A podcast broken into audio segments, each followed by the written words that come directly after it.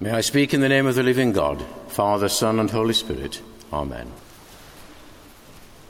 I'd like to give you a question to ponder during the sermon, and the question is this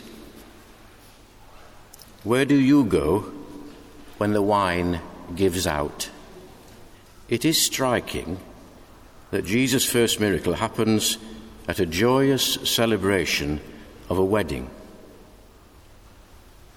If we were to perhaps write all this again and we were planning the way Jesus would reveal his glory for the first time, how would we have expected him to do so? How would we have expected him to reveal this sign to the world? Perhaps we would use the healing. Perhaps we would perhaps have Jesus raise somebody from the dead. That's pretty dramatic. Perhaps feed many hundreds of people who are hungry with a few fish and some loaves of bread. That's a good one. Perhaps he could spend his time more profitably by making a start on cleansing the temple, as he was to do later on in his ministry. There's a whole host of other ways that Jesus perhaps could have showed his glory to the world. But here he is at a wedding feast topping up the wine. There's something of the excess here in this first miracle happening at a wedding feast. Was it necessary? After all, the guests had had their fill of the hospitality on offer. They'd drunk all the wine. They'd literally drunk the vats dry. A Hebrew wedding could uh, take up to seven days. Surely they could have held back and thought, well, uh, we've got to make it last. But here they are. The wine had gone. They had no more wine. Here is Christ's presence at the wedding feast. This is absolutely a hundred percent incarnational proof. Feasts and celebrations were important events in the communities of Jesus' day. These community feasts and joyous celebrations were times when they could acknowledge God's blessing on their lives. They could celebrate the great acts and deeds of God. They could celebrate God's faithfulness. They could look to the future with trust and hope for their redemption. For the wine to give out so soon, it would have been a sign of a reverse of God's blessing. In the scripture, abundance of wine is often a sign of God's blessing, and it would certainly be rooted in the imagination of God's people. The prophets foretold that there would be a, line, a, land flowing with milk and honey, and wine and blessing. It was a sign of God's great blessing for his people. And often wedding banquets in Scripture have been given as images to tell of God's redemption, salvation, and transformation. Revelation, the very last book of the Bible, speaks of us looking forward to that great marriage feast of the Lamb. The abundance of wine and joyful feasting is something we look forward to. So, this first sign, this miracle, represents and shows the true revelation of God's glory in Christ. It is a joyful event. Christ is our reason for our joyful celebration each week, each day in the Eucharist, as we give thanks for God's blessing, His promises, and hope of redemption. John the Baptist, when he spoke of Jesus, uh, we read further on in chapter 3 of John's Gospel. He says, The friend of the bridegroom, who stands and hears him, rejoices greatly at the bridegroom's voice.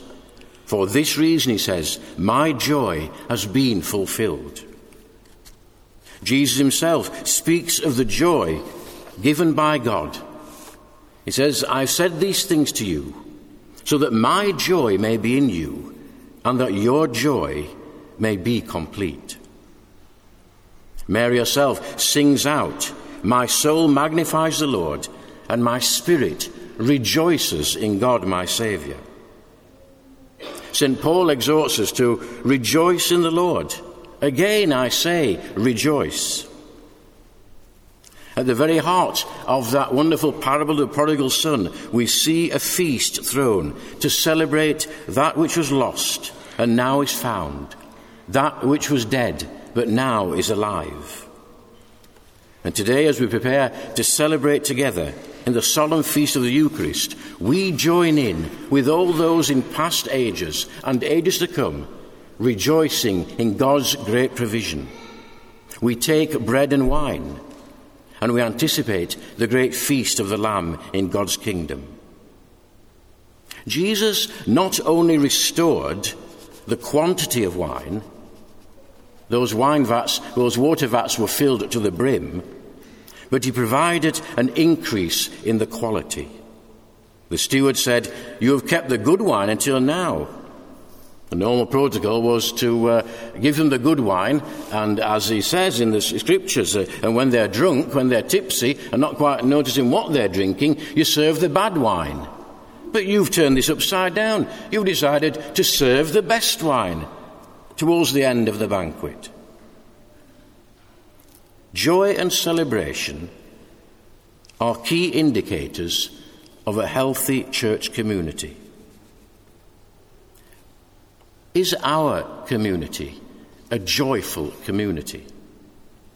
Perhaps when we have written our strategies and our five year plans, when we've edited our tweets and posted our Facebook messages, when we've ensured good governance and prudent financial control, when we've chosen our music and planned our liturgy to the letter, when the coffee is hot and the cakes are tasty and fresh, and the gift shop is open and the welcome is warm, is our community a place of joy and celebration?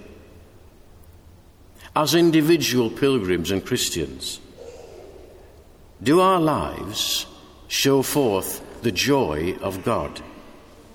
Don't get me wrong. I'm not talking about that permanent, fixed, smiling expression that people think Christians have to have, or a whipped up sense of celebratory worship that's often been described as happy clappy. I'm certainly not talking about that.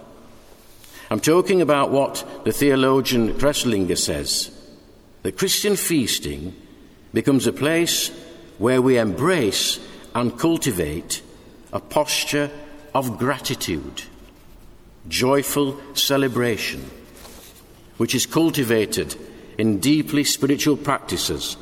We must rediscover it as such, he says. Joyful feasting becomes a place where we remember God and his gift to us. So, here in this wedding feast, it almost takes Jesus by surprise, where his mother says, They've run out of wine. And here's that interesting interaction. What has that got to do with me? That Mary says to the servants, Do as he tells you. Somebody said that joy is peace dancing. Joy is peace dancing. And I like that description. description. The Lord's Supper is a place where we come as a community to experience Eucharist, thanksgiving, joy, which is peace dancing, a posture of gratitude. We come to broken bread, we come to wine outpoured even as those who know brokenness and emptiness, pain and weakness.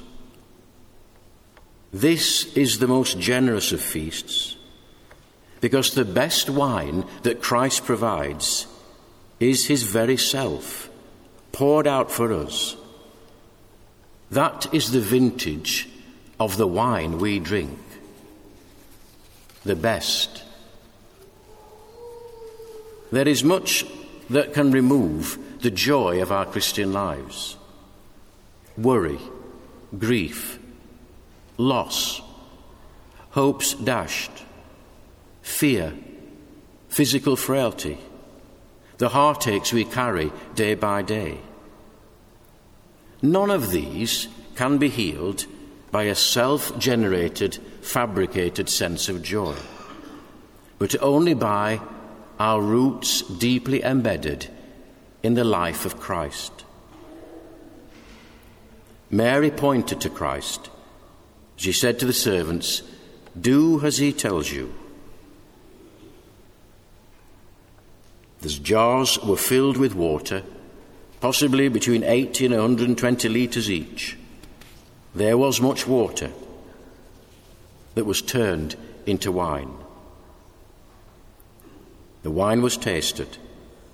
The steward didn't know where it had come from, but it says in the Gospels, that the servants who had drawn the water, they knew.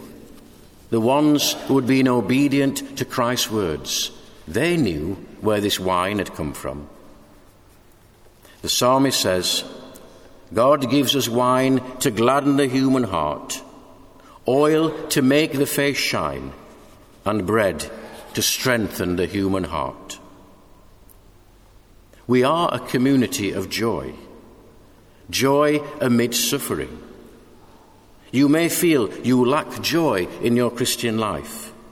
You may feel that your wine vat has run dry. So, back to the question Where will you go when the wine gives out? May we all come to Christ, who provides an abundance of the best wine.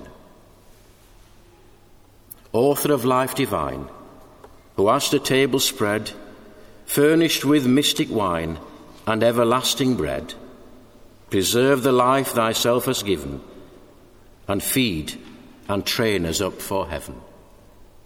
May we be known as a joyful place for all people. Amen.